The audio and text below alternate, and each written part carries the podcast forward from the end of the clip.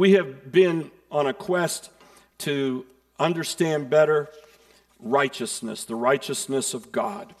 And we've understood that it wasn't really revealed to us with a sense and understanding in the Gospels or in Acts. Where we really got the revelation of righteousness is in the Pauline revelation. And so Paul got this download about righteousness, and it began to sap out and flow over into the rest of the disciples, especially John and Peter got it. They began to understand that there was this new creation birth, and this new creation birth made the believer righteousness. It was beyond the old righteousness. The old righteousness was by the law, and by the law, it was temporal. Now, right now, right in this season we're in right now, I was in Israel during Yom Kippur. Right in that season, that Day of Atonement, it's a temporary covering. It's an annual covering, a covering of sin. So we celebrate Yom Kippur, but not for the same reason. We celebrate Yom Kippur. You know how I pray during Yom Kippur? That those who are seeking righteousness with God find the King of Righteousness. Because we have the King of Righteousness every day. We don't just have a temporal covering. We want more than atonement. That's a day of atonement. We want cleansing. We want to be totally cleansed. And the righteousness we have in Jesus Christ means that your sins have been forgiven and totally washed away. You don't have to worry about, are they going to creep back up this year? Or am I going to fall back this year? And will I? What happens if I die in the middle of the year and I don't make it to the Day of Atonement? And the Day of Atonement today, I'm unfortunately to say with my own people, is a form of hypocrisy, because for there to be atonement, there must be the shedding of blood. There's no shedding of blood. There's no temple. There's no sacrifices. That's what got me in trouble, I guess. I don't know. There's no way out. And so really, what is it? It's just a form. It's a form of a symbol of a form of a symbol, because those are nothing but shadows of the truth. So the shadow of the truth has got dimmer and dimmer and dimmer. But we are new creations. And in a new creation, we are made in the image of Christ again and in his likeness. And his likeness is righteousness. He's the King of Righteousness. Malachi, or should I say Malachi, the Italian prophet at the end of the book. Malachi said that the Son of Righteousness, S-U-N, will light you up, will light you up. So there's a brightness that comes from the throne of God that lights us up. We are made the righteousness of God. If I've said it once, I've said it 100 times to you in the last 11 weeks. And that it comes out of 2 Corinthians 5:21. He was made sin who knew no sin, that you might be made the righteousness of God in Christ Jesus. So he was made the sin that people are trying to get forgiven of, and there's only one way to be forgiven. It's to thank him for making the sin and say, I believe, forgive me, and it is done. And in that moment, in that very moment, there's a transformation. And it's not just changing your old nature. Your old nature isn't changed. Your old nature is gone. It's dead, and it's passed away. Old things have passed away. Come on, all things are new. And so what's in you is new. And what it is it's the new man. It's the new birth. And remember for all those listening, when I say man, we're not speaking gender. We're speaking species, both male and female. So made new, new creation, new transformation. And with that birth comes the nature of God. Peter called it in 2 Peter. He said, we have partaken of the divine nature of God. That nature of God, according to him, in the justice of all of his creation, is righteousness. And that righteousness embodies everything that he is. And that means it has been put into you. You have not only have a name of righteousness, you have an essence of righteousness. You have the God stuff. And the God stuff is all righteousness. And if the all righteousness is in you, then he that is within you is greater than he that's in the world. You are already at an advantage in every situation. Now, we talked about sin consciousness. I need to do this again because I'm building up to some fruits of righteousness. Before I get there, I don't want to think that anybody hasn't followed the steps. We've dealt with each one of these things week by week in a detailed examination of righteousness and the revelation of such. Sin consciousness comes out of Hebrews chapter 10 and verse more. And sin consciousness is what happened when Adam fell in the garden. He became conscious of sin. He said, I'm naked. And God said, who told you you're naked? And that sin consciousness prevailed all the way up into the new birth. And that sin consciousness has tentacles that don't want to let go. It holds on, not in your spirit, because your spirit has been transformed. Your spirit is a new creation spirit. Your spirit has been made the righteousness of Christ, in the righteousness of God in Christ through faith, right? Through faith. So by faith, you've been made the righteousness of God.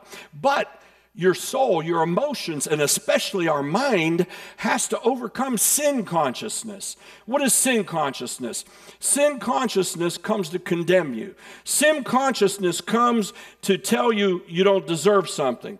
Sin consciousness comes to put you in a position where you can't receive or don't think you're eligible or qualified or worthy to receive what God has for you. Sin consciousness tells you that you're sick, the doctor says you're sick, and because the doctor says you're sick, that he has more reason than your spirit, and so you accept you're sick, and we begin to practice being sick. Sin consciousness tells you that you're poor, you're always going to be poor, your daddy was poor, your mama was poor, your kids are poor, everybody's going to be poor. That's sin consciousness. Sin consciousness tells you that you should listen to your senses. You should respond to what you see and hear, not to the Word of God. So what is the antidote for sin consciousness? The Word of God and fellowship with God. Fellowship with God and the Word of God overcomes sin consciousness. How often do you need it? All the time. Anytime that you're pressed with a situation, you got to turn to the Word of God. That's why we eat the Word of God. And something happened when you were born again. Something happened when you received the Spirit, the Ruach HaKodesh, the nefesh of God was emboldened into you. Something happened. It quickened you. And when it quickened you, that Spirit alive in you knows the language of the Word of God. It understands the Word of God. Not only does it understand, it teaches the Word of God, and it manifests the Word of God because there's three in one, and the Word of God, He said Himself, Jesus Christ, I must go because I'm going to send you one who's going to be able to do greater things with you than I could do in the physical realm with you. So the Spirit of God is in us, and when we quicken that Spirit with the Word of God, it becomes embedded in us. It becomes part of who you are. And that Word of God comes to your rescue in every situation. Now, sin consciousness needs to be overcome. Anything that you know is holding you back from being free in the Spirit, you need to put it on the altar of the Spirit and crucify it. And sometimes we have to do that every day.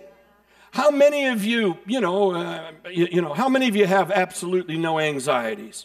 Anybody here? Because I'm going to give you a room with a sofa, and you can counsel everybody in the church one by one all year long, right? Everybody has anxieties.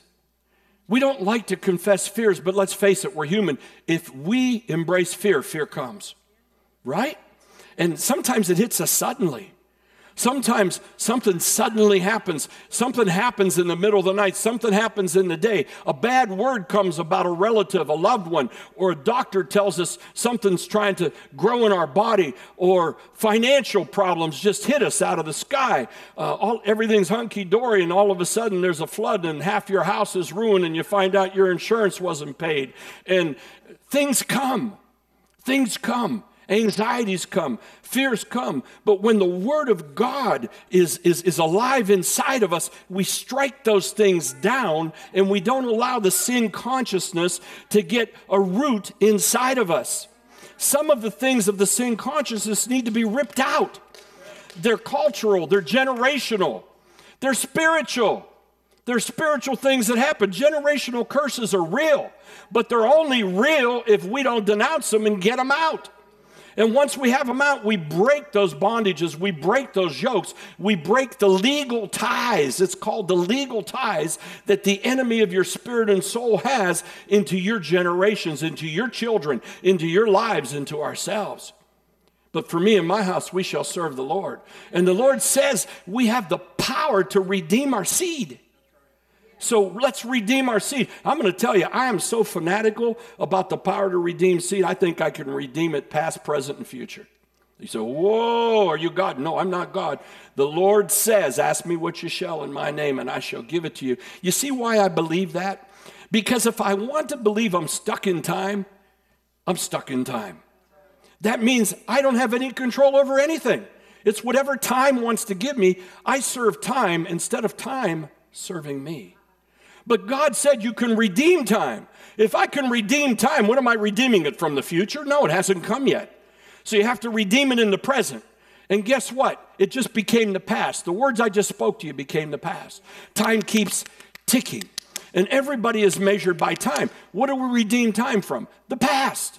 So we redeem time from the past. That means I don't have to be what my family was before. I can be greater than that. And by the mercies of God, I don't know how it's going to happen, but Lord, I'm praying for all that went before me. I'm praying, Lord, for that that's good. And you say, but Pastor, you're getting a little Catholic on us. We're going to pray for souls that died. No, I'm not getting Protestant, Catholic, or Jewish on you. I'm believing the Word of God. We can redeem time. How far does it go? I don't know, but guess what? I'm willing to push the edge. I'm willing to push it. I'm radical enough in my faith that I'm willing to push it, and I'm not going to be contained or restrained by what any person tells me. I'm going to move according to the Word of God. And according to that Word of God, I have an eternal nature. You have an eternal nature. If we understood, if we became cognizant, if our minds were lit up and on fire with the eternal, infinite, all-powerful nature that's inside of us, we would not be restrained or restricted or held back from anything. We could do all things through Christ. Everything is possible. And you know what? I like to get past the possible realm and into the probable realm. Possible is good, but possible means it could or couldn't happen. Probable to me is a little better, but I like it even further. I like declaration. I like to declare the things of God. Faith is the substance of things hoped for, the evidence of which is not seen. That means it's somewhere. That means it's somewhere for me to pull down and declare. Jesus never said to beg a mountain to be removed. The church needs to quit begging.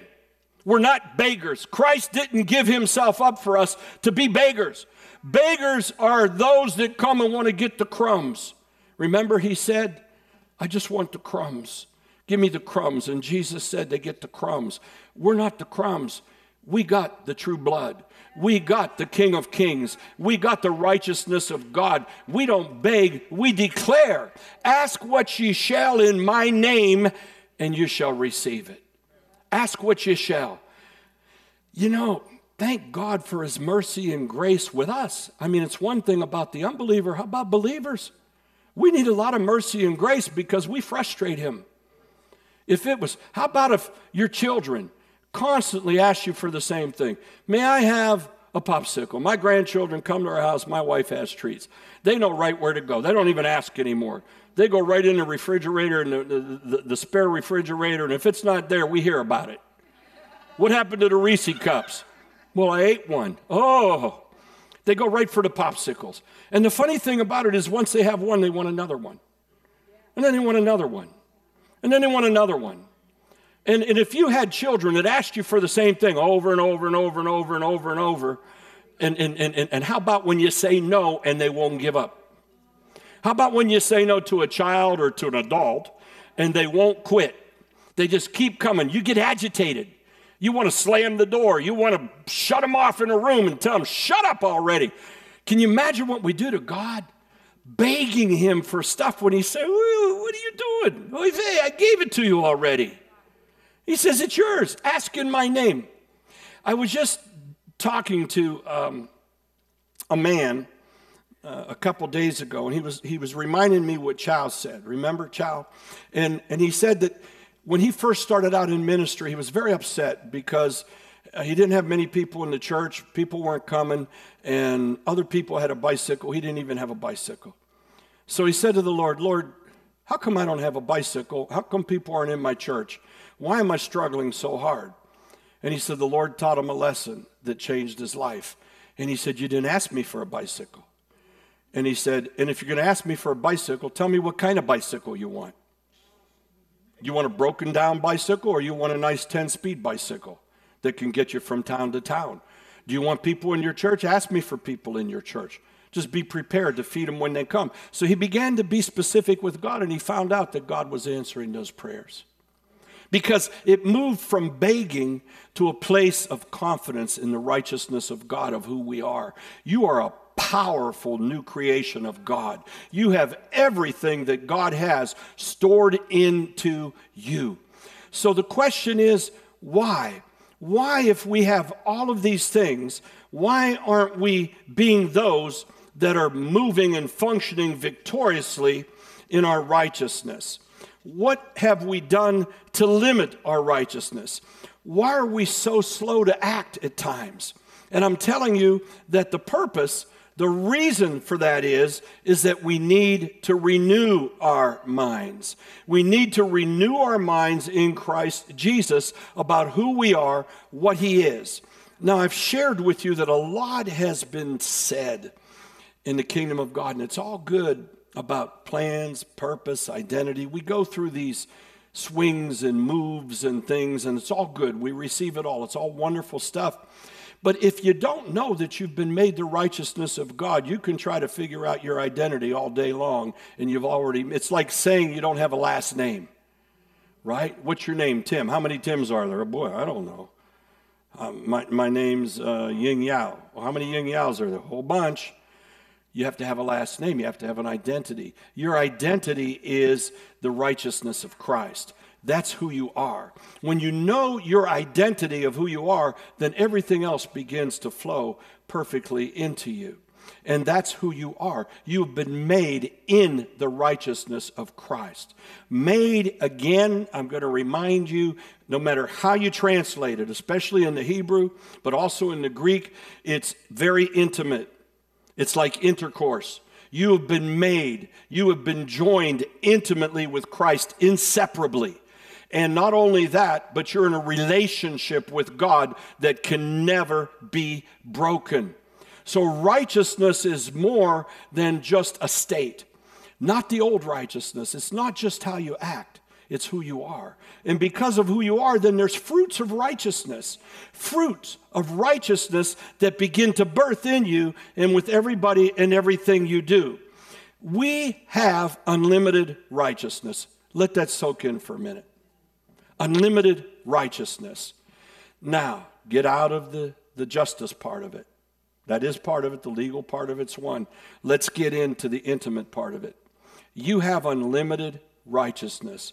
That means that if you will, you can operate and function with an eternal victory in everything that you do. It means you're unlimited, infinite in all that you can do that God has given you to be. It means beyond that, you have access to all knowledge, all wisdom, all power, all resources of the kingdom of God. We have not yet begun to understand or see what the abundant resources are of the kingdom of God.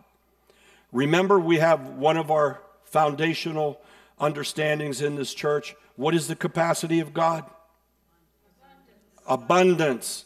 What does abundance mean? Overflowing. You can't contain it. That's how much you have in unlimited righteousness. We need to activate it. We need to activate our unlimited privileges. And we need to take our rightful place as God's rulers on this earth. You are God's rulers. We had a whole week about kings and priests. Remember? They're not the same. When we just flow through Christianity, we've been made kings and priests. Oh, I'm a king and priest. But you don't even know you're righteous. What are you a king and priest of? You're king of your dog? You know. What are you a priest of? I'm not even going to say what I just thought about. My wife says, don't do it. She knows that when I say that, Barney, I want to say it. I just... There's a lot of thrones. That's all I'll say. Okay, kings and priests. Barney told me to do it. Barney told me to do it. He said, we went like this, honey. We went like this. Kings and priests. A king needs a dominion. Without a kingdom, you're not a king. And without a dominion, you don't have it. And without people, you don't have a kingdom. So a kingdom has people, it has a sphere of influence, and it has dominion. It's horizontal. So you're a king. That kingdom has geography to it. It can be a spiritual sphere, and it can be a dominion sphere. Every one of you and me has been raised to have a kingdom, to have a dominion. We need to seize our kingdoms. And something happens when you begin to seed into your kingdom grows. And my kingdom overlaps your kingdom, and your kingdom overlaps my kingdom. And the spheres of the kingdom begin to grow, and it's called an organic body of Christ. And someday I'm the eye, and someday you're the foot. And someday I'm the pinky, and someday you're the tongue. All I know is our spheres begin to grow, and Paul said, you, because of you, you enlarge my sphere. That's what he told him. Because of you, you enlarge my sphere to the church at Corinth. And so together we grow. That's the kingdom. But you're also priests. And a priest is one who can what? Have fellowship with God. And the fellowship with God means that whatever you ask in his name, you shall receive. Think of this. Jesus was never afraid of the Father. He had fellowship with the Father. He said, I'm one with my Father. As my Father is, so am I. Do you know why Jesus spent so much time praying? I could just give you one reason. Maybe you have a lot more.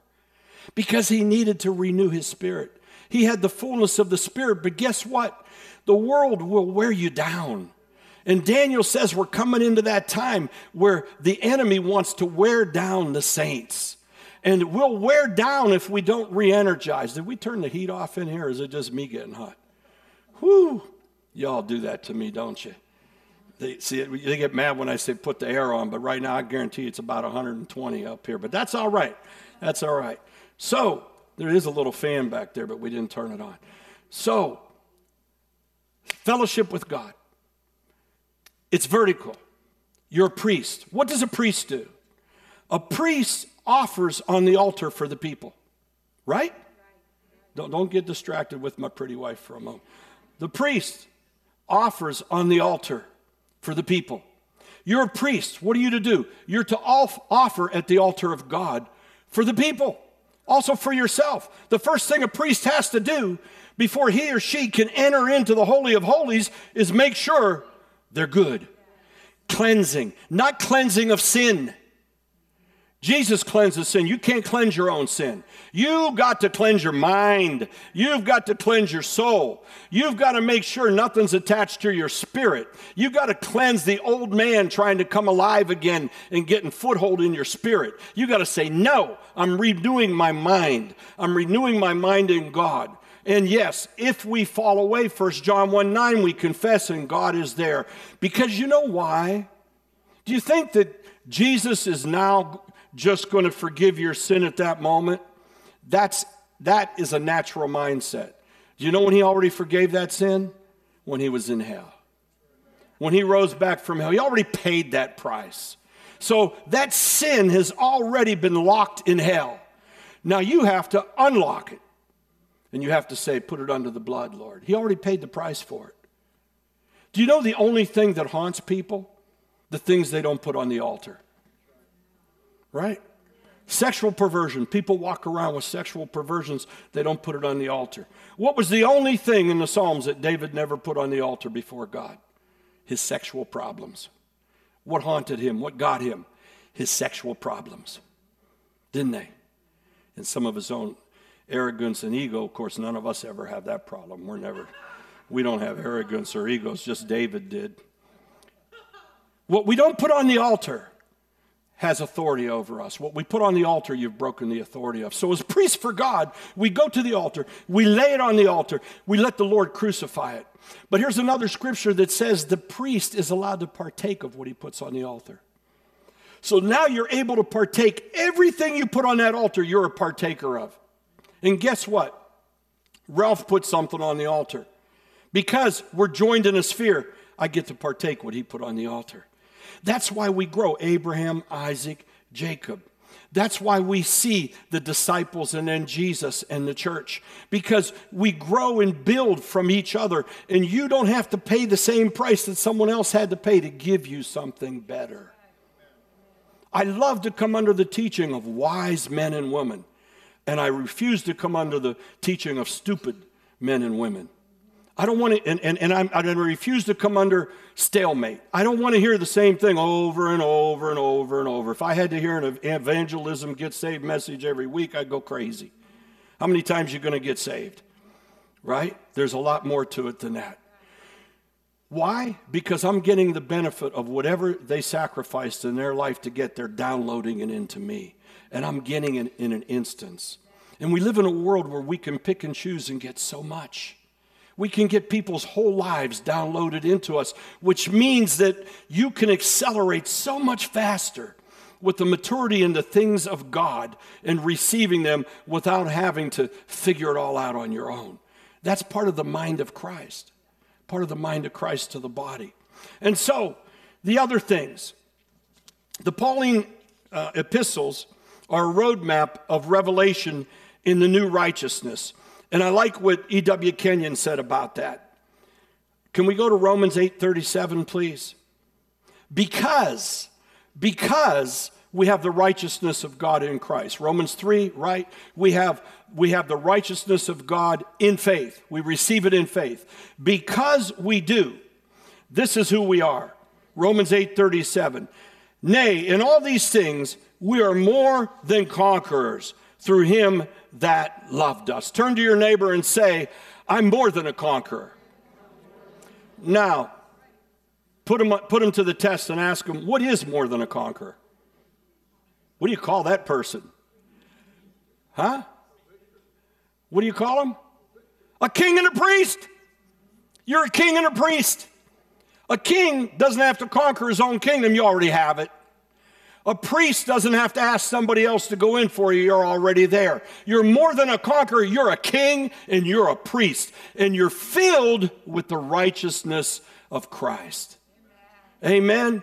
So when you say I'm more than a conqueror, then take it to the next step. I'm more than a conqueror because I am a king and a priest. I am a king and a priest. Speak to your spirit as often as you need to, at least once a day. Hello, King Frank. How are you today? I'm fine, King Frank. How are you?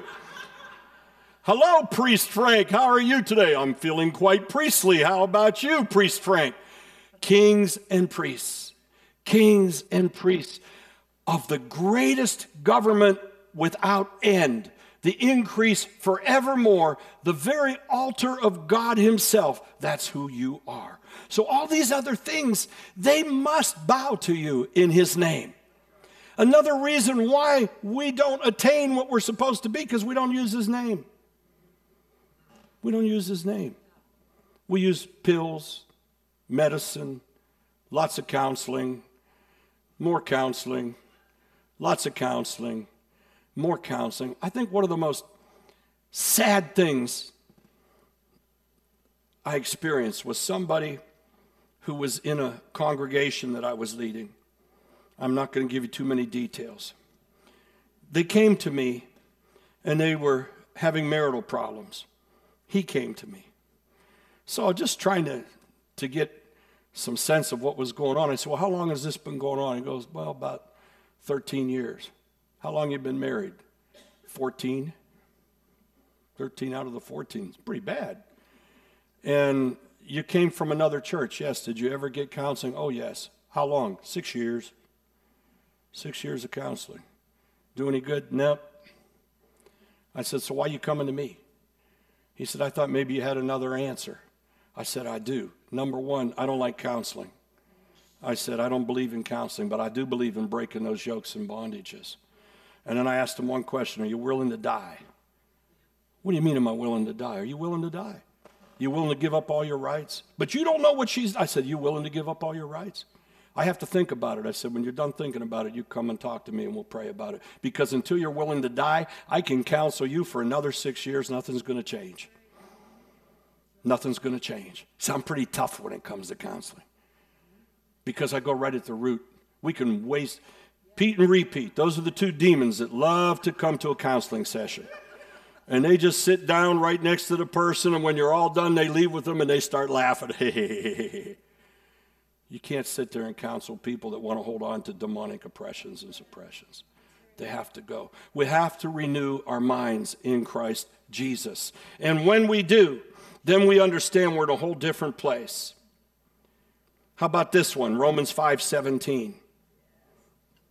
For if by the one man's offense death reigned through the one, much more those who receive abundance of grace and of the gift of righteousness will reign in life through the one Jesus Christ. Grace and righteousness. Pretty much sums it up, doesn't it? Grace and righteousness. We have to come to a place where we're content in the fullness of abundance. It doesn't mean you're not going to have desires and needs. Seek ye first the kingdom of God and his righteousness, and I will add these things unto you. You know, one of the reasons that we went to Israel was I got a last-minute invitation to speak at Tom and... Well, it was, but it wasn't. They had asked me like 5 months ago, and I said no. And then they asked me 1 week before it, and I said yes. The reason I said no is because they asked me to come and teach a business segment. I said, nah. I said, I can't be restricted. I can't promise you, and I don't want to waste your time to come there, and I'm going to preach a business segment. I said, can I? Absolutely. But you have other people that can do it better than me. I'm not a seven mountains person. By the way, somebody there was teaching 8 pounds. I don't know what that one was about. My wife stopped me. I said, I was going to teach 9 and 10, but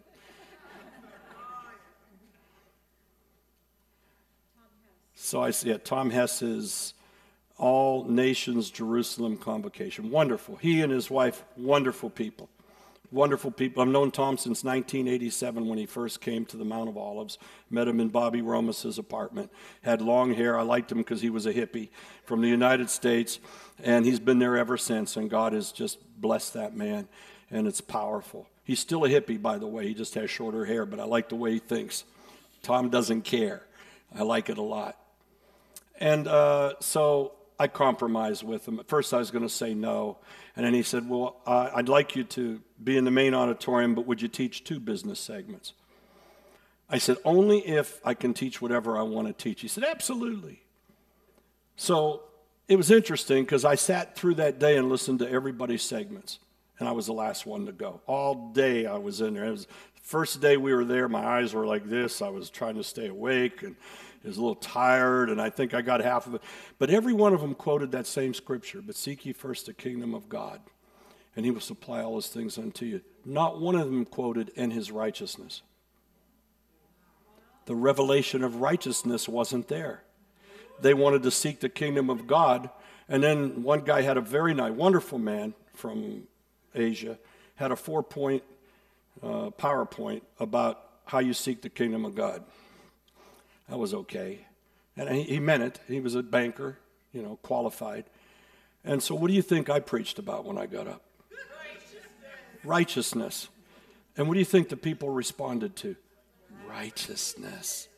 And when they got it, they said, oh my God, why haven't I known this before? Because the blind have been leading the blind. People aren't teaching it. So we love to dissect Scripture and take the part that fits it without the rest of it, don't we? Seek ye first the kingdom of God and his righteousness, and it will be added unto us. For if by the trespass of the one man death reigned through that one man, how much more with those who receive God's abundant provision of grace and the gift of righteousness reign in life through that one man.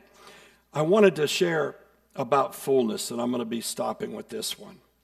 Contentment in fullness. You know, I don't know about you, but this isn't just because I'm getting older. I think it was forever. Well, maybe after I was a young man. But I don't know about you, but how about Thanksgiving dinner? And there's a big turkey. And they say something about turkey makes you want to sleep. I don't know. I think it's true because every time I've had a big Thanksgiving dinner, I want to take a nap. Whether I was 18 or as young as I am now at 35, I don't know.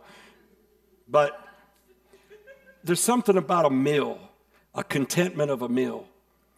And then when you're fulfilled in that meal, you rest. And all of a sudden, everything stops and slows down. And no matter what you're doing, you know, you fall and you get a moment of resting in a full meal. There's something that comes with having the fruit of the fullness of righteousness in your spirit. And you practice it, just like you're having a Thanksgiving dinner. You practice saying, I'm going to rest in the righteousness. Now, when Bishop Perry called me last night, he's headed to London, and I had prophesied that to him a year and a half ago after his wife passed away. We're very, very close. And I was the first one to minister to him when she passed away, when he landed in in Africa. And one of the things he said, Brother Frank, I just got the revelation of the Sabbath. I said, oh, you're not getting legalistic on me, brother. I'm going to come up there and slap it out of you. And he said, no. A Sabbath rest. I said, so tell me what it means. He said, I just got to take time out sometime and just rest in the Lord to receive. I'm so busy. And he said, they couldn't figure out why I was so tired for the last 6 weeks, 7, 8 weeks. He said, what happened was they checked my blood was good. They checked my blood pressure was good. They said my cancer had not come back, it was in remission. The scars in my lungs were healed. He said, but I was tired. And he said, and now all of a sudden I'm going to London, and I realize that's the one place where I used to rest with my wife. We would go there and rest for 2, 3, 5, or 6 days. He says, I'm going to go rest in London, and I'm expecting God's going to show me what you prophesied over me. And he said, and then I want to do all these different things, he told me, when I get back. He said, will you walk with me in these things? I said, yes, Harry, of course I'll walk with you. You're my friend. He's going there to rest. I said, may I share with you a little bit about righteousness? And when I was done, he said, oh my God. I said, go rest in your righteousness. Go rest in your righteousness of fulfillment. Let me give you an example of that. Recently, we've been blessed because in the last 2 years, our one daughter moved back who'd been gone.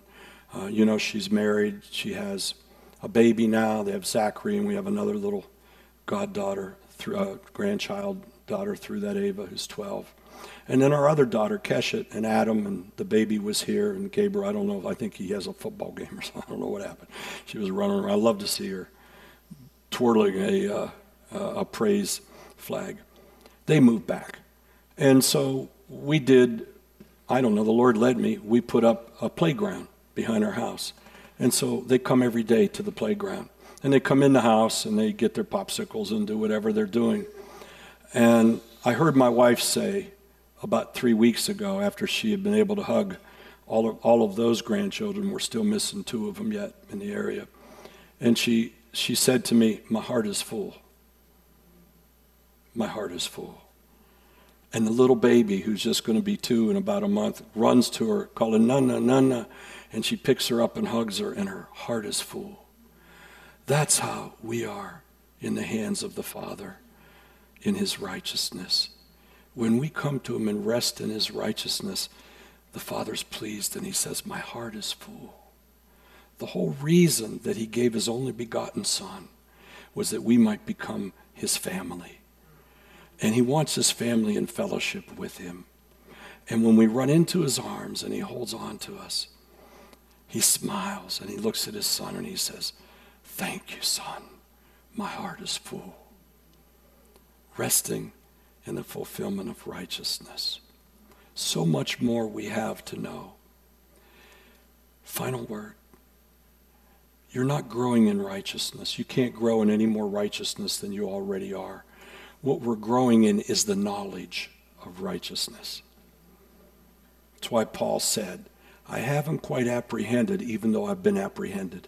He was apprehended of Christ. He said, I'm perfected, but I'm trying to perfect. I am already everything that he is, but I need to come to that understanding. So we're on a journey together, the knowledge of righteousness. We've just begun. We've just begun. The mystery of the ages was Jesus Christ. Ephesians. If the devil would have known what Jesus was going to do with new creation and righteousness, he would have never crucified him. That was the greatest deceit ever was.